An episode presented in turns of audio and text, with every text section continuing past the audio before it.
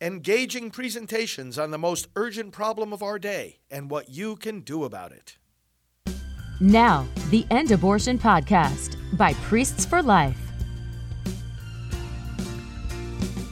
Friends, Father Frank Pavone here, National Director of Priests for Life, coming to you live tonight for with praying for America. Let me know where you are, where you're from, what questions or comments you have, because I'll be uh, responding to those questions as we pray together for America and as we pray for you and your families. Feel free to leave your prayer intentions uh, on the screen and whatever platform you're watching us on. Uh, we are delighted to uh, to be with you. Thanks especially to those of you that watch our program every weeknight. Uh, it really means a lot to us, and we are uniting Christians patriots from all around the country because we know we have important work to do in this upcoming election this midterm election. I shouldn't really say upcoming right? It's it's present. It's happening now. More primaries tomorrow. Oh my goodness georgia uh, tomorrow some important primaries. And uh, we, the primary season has been well underway. Of course, we had Pennsylvania last week and uh, uh, several other states prior to that. It is in progress now, brothers and sisters. It is happening. And uh, we got to be equipping one another to win this election, uh, win back the House, the Senate, uh, and uh, get ready to win back the White House in 2024. We're going to put a dam in place. We're going to put a firewall in place uh, to the damage that the Democrats are doing to America. We have got to speak clearly about this. You know, the time for beating around the bush is over, including on the part of us, the clergy. Enough of this tiptoeing around the political realities of what's going on. I don't know about you, but actually, I do know about you. We've had enough of it. And a lot of our church leaders, you know, a lot of the bishops, for example, they'll try to tell priests like me, oh, simmer down, don't be so political, quiet down. Absolutely not. You know what my response to them is? my response to them is this. Okay. This is the way we save America, and that's how we save the rest of the world. Of course, Christ Jesus is our Savior, but that's the point. We've got to point to him. We've got to have politicians who have enough humility to be able to put what they decide and what they do and the way they govern into the hands of Almighty God, the way that our founders did.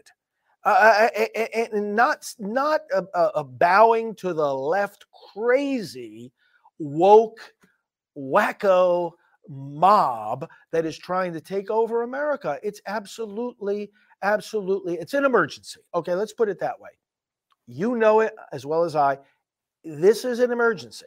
So we come together in the midst of this emergency to pray and to pray fervently.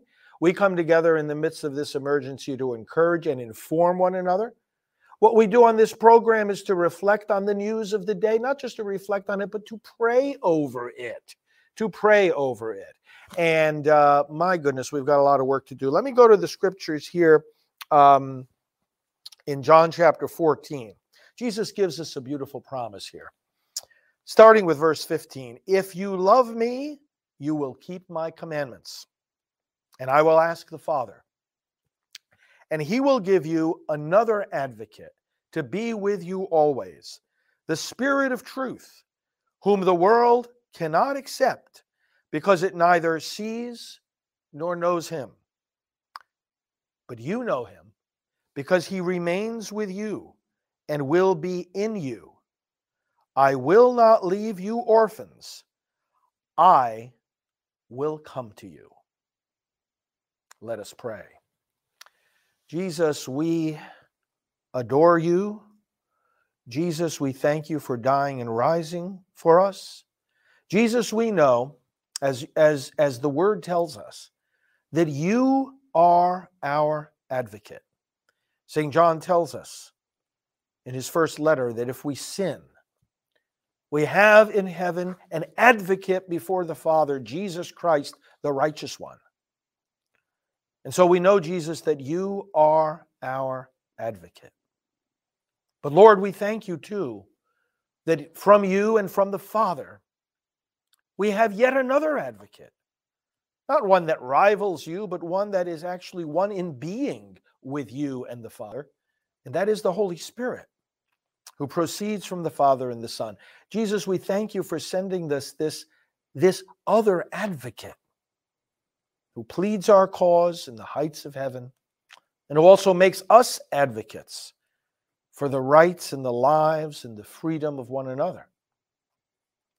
Thank you for the Holy Spirit. He comes to us, He is sent to us, He abides in us, He teaches us, He guides us, He convicts us of sin, He strengthens us, He consoles us in sorrow, He gives us the unity that we need to have and the courage with which we need to fight against the evils of our day. Renew that gift of the Spirit within us, among us, in our families, in our communities, in our churches, in our nation. Jesus, send that Spirit as you promised from yourself and from your Father as we pray for America in your mighty name. Amen. You know, I want to point something out about this passage, friends. Jesus says the Spirit will come into us. So we all believe that. We all beg for the coming of the Spirit every day, right? The Spirit will come into us. And then Jesus says in the same breath, I will come to you. So we have the presence of Jesus, but we don't have it, the same experience in the same way that those apostles had him, right? They had him there in human form. He was sitting with them, eating with them. We don't see Jesus walking around in human form. But is he any less with us? Has he abandoned us because he, when he ascended into heaven, has he gone away from us? No, not at all. He is very much with us. He told us, I will be with you always until the end of the world. And here's one of the ways he's with. Of course, he's with us in his word. He's with us in many ways, the Eucharist and other ways. He is with us in his spirit. Through the spirit coming to us, that accomplishes Jesus being in us. Because again, they're one in being Father, Son, and Holy Spirit. So Jesus says, the Spirit will be in you. And then in the very next verse, that's verse 17 of John 14, the Spirit will be in you. And then Jesus says, I will come to you. The Spirit doesn't bring us a different gospel than the one proclaimed, taught, and handed on by Jesus Christ. The Spirit does not bring us a different gospel. Some people think they can improve on the gospel. You know, on the left, you know, you don't only have the non-believers and the haters of religion. You've got a, you've got a lot of them who are haters of God, haters of religion. But you've also got wackos on the left who are very religious or claim to be.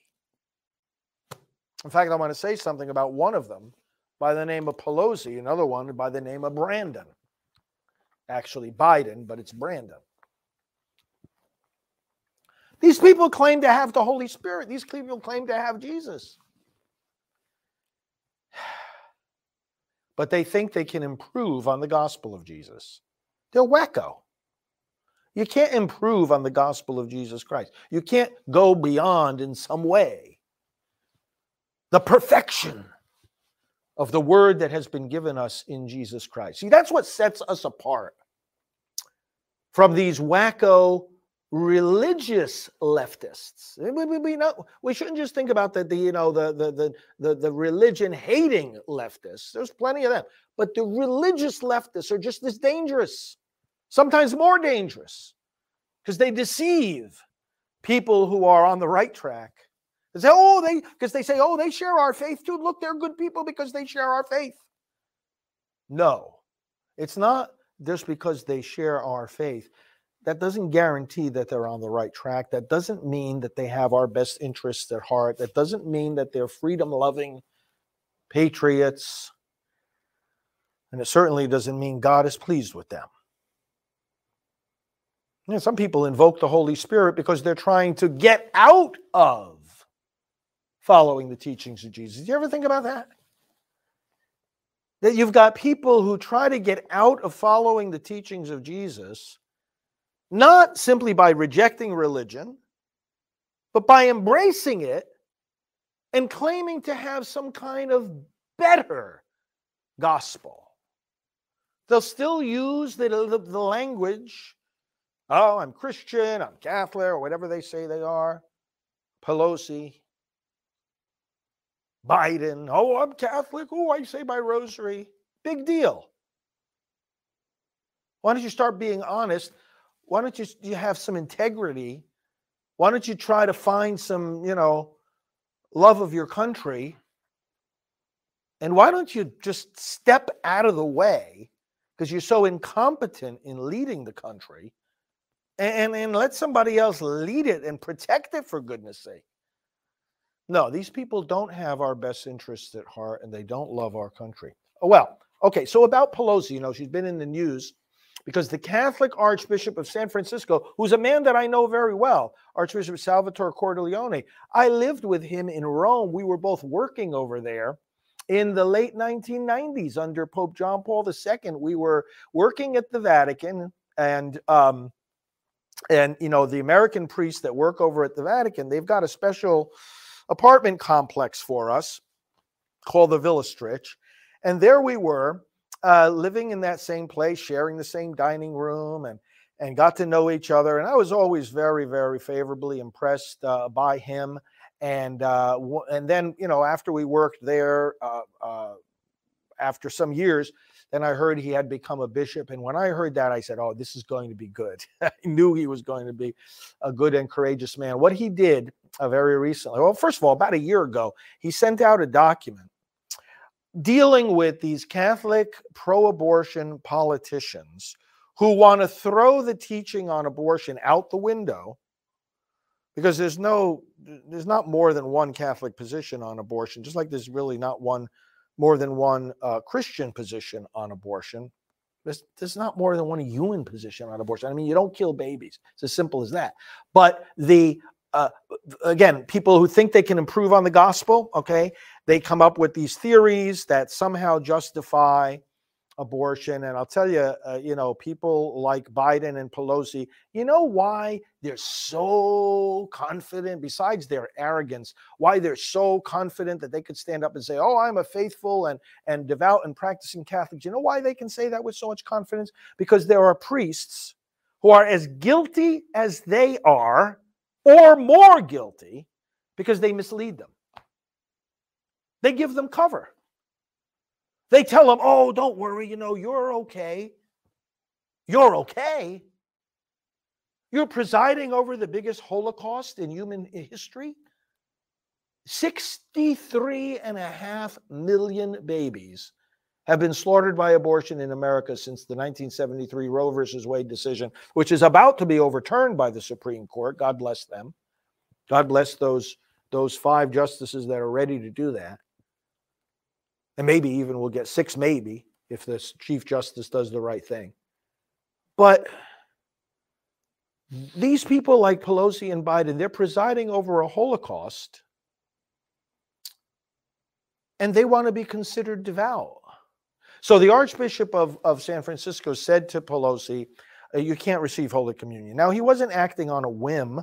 The bishops have taught for decades that, that, that, in fact, there's a canon law of the church that talks about public officials who persistently, persistently take positions contrary to the faith and do not change they cannot receive communion. Why? Because communion means being in union. You're not in union with the church, with God, with your, your neighbor if you're slaughtering babies or you're in favor of slaughtering babies. Uh, so, really, she's the one who's separated herself from, from communion and from the right to receive communion a long time ago. She's the one who introduced the, the division. It's not the archbishop who's pushing her away. It's she herself who has pushed herself away. And he's just making that clear. Why? So that the rest of the church might not be confused. You know, St. Paul talks about scandal when he writes to the Corinthians about the meat sacrificed to idols. You remember that passage? He says, Listen, I know that an idol is nothing. I can eat the meat, But somebody who has a weaker conscience might see me eating the meat and think that I'm worshiping the idol. And he said, I can't allow that to happen. Not, not because what I'm doing, so I can justify what I'm doing, but I'm not going to do it because somebody else might be led astray. Somebody else might be confused. Somebody else who's weaker might feel like, oh, I have to, uh, uh I, I have justification in, in, in sinning. And this is what's happening on the matter of these politicians. And, and you know, here's the insulting thing. And you, you know this. You and I, we make sacrifices every day to live our faith, right? You want to be, whether you're Catholic, not just talking to, to, to uh, Catholics. You and I make sacrifices to live our faith, all of us who are disciples of, of Jesus Christ. And God bless the unity that we have here, right? In praying for America, we are Christians from across the body of Christ. And we every day, we look at temptation coming our way, you know, something that wants to lead us off on the path of the gospel, and we say, Go away, be gone, be gone, Satan.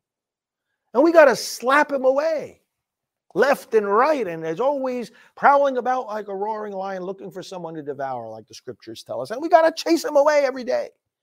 And sometimes that means making big sacrifices.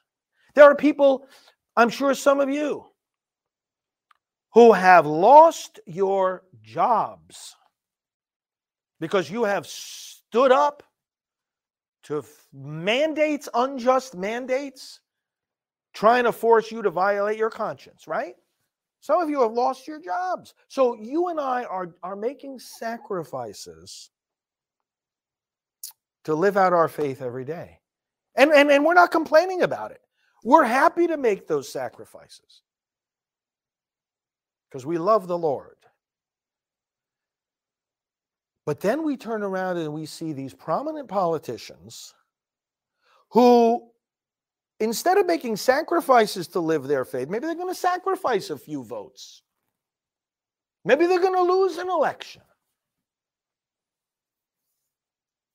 But no, no, no, no, no. They don't want to make any sacrifice whatsoever. They'll throw the teaching out the window. They'll distort the teaching. They'll trample it underfoot. They'll distort it beyond recognition. And then they'll claim to be devout followers of Christ, devout Catholics. Shame on them.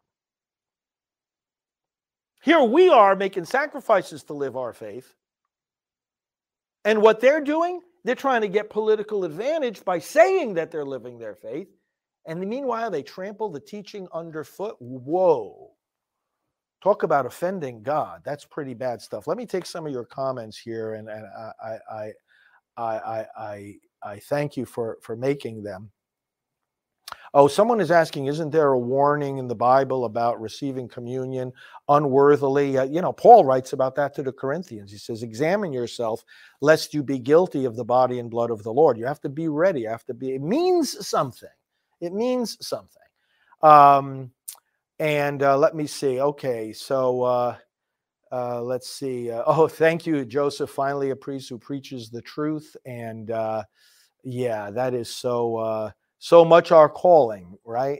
So one of you is saying Biden. I hope Biden is next. Yeah, and you know we should be communicating with the bishops of of these. Uh, there's a number of them. Um, uh, a number of these other prominent Catholic pro abortion politicians. Biden, of course, is first among them. Their bishops should be doing the same thing. They should be doing the same thing. Hopefully, uh, what Archbishop Cordileone has done will set off some kind of a a chain reaction among the bishops. Wouldn't that be nice? You know, courage is contagious. You got to be willing, of course, to you got to be willing to catch it.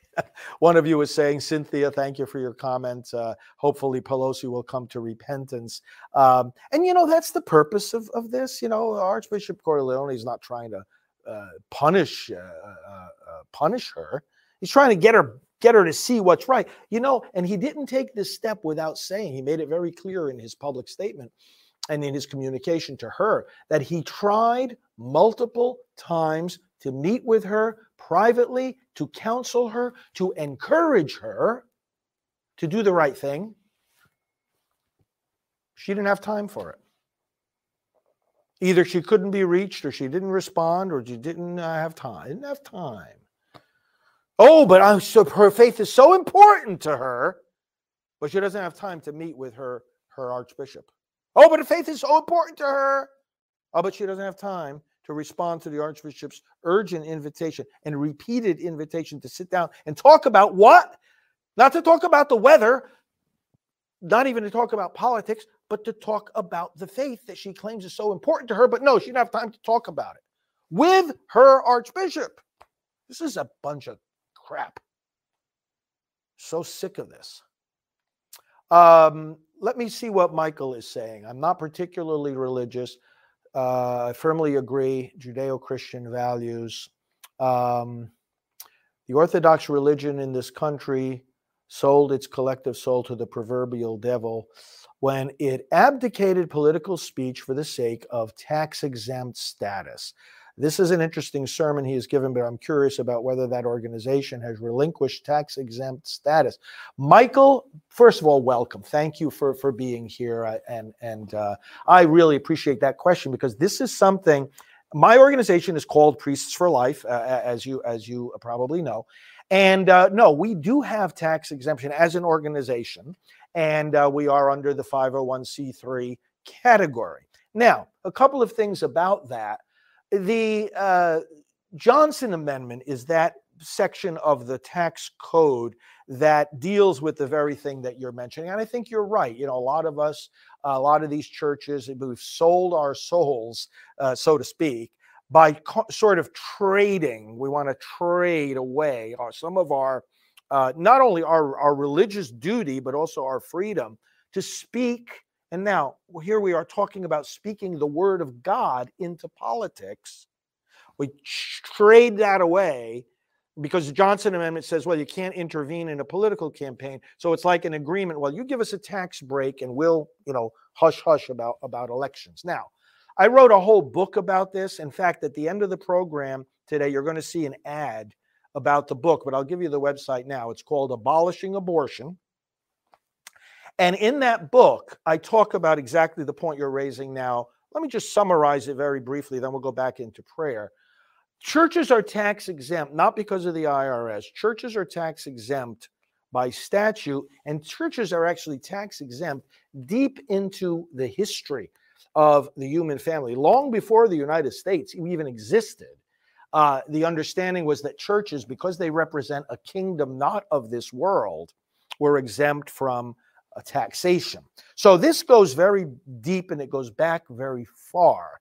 So, in other words, our claim to tax exemption does not and should not rest either on the IRS or on something like the Johnson Amendment. Now, that said, we as an organization, uh, as an organization, do not engage in political endorsements or campaign collections or financing we do, as you can obviously see me doing on this program, speak into the world of politics, but we see this as a religious duty, uh, as as so many of you do. We see it as a, as part of our living of our faith. And if someone were to deny us the right to do that or to say these things, we would say, "Hey, you're not letting us live out our uh, faith." But of course, again, many claim, I think rightly, that the Johnson Amendment is unconstitutional because it's saying, oh well, if you're going to get this uh, um, this this tax status, you know, including churches, you're you're not supposed to say certain things into the world of politics. Well, the question is then not are we political, but are we able to be the church if we can't teach the word of God as it relates to politics? We're supposed to be able to teach the word of God as it relates to all human activity because we believe that God is in charge not of 50% or 75% or even 99% of our lives or activities. God is in charge of 100% of our activities, including the way we vote. So if we, ministers of God, are not able to guide people in the ways of God in 100% of their activities, then we're not able to do our job as being ministers of God. I, we don't have time to go into uh, this further because um, we're coming to the end of our program here, but abolishingabortion.com, go to that website, get my book. You'll see a whole lot more about this. Can we pray, friends? Let's pray for each other's needs and let's use the words that Jesus has taught us. Our Father, who art in heaven, hallowed be thy name. Thy kingdom come, thy will be done on earth as it is in heaven. Give us this day our daily bread and forgive us our trespasses as we forgive those who trespass against us. And lead us not into temptation, but deliver us from evil. For thine is the kingdom and the power and the glory forever and ever. Amen. Thanks, friends. Join me again tomorrow. Meanwhile, follow me on social media. Some of you are uh, perhaps not connected with me. I'm on all the, the social media platforms at FR Frank Pavone at FR Frank Pavone. You see it on the bottom of the screen. Let's connect and connect also with Right Side Broadcasting Network. God bless you all. I'm praying for you every day. Let's stay close, as especially in these important days for our country. And we'll talk to you again tomorrow night. This has been the End Abortion Podcast. To learn more, to help end abortion, and to connect with us on social media, visit endabortion.net.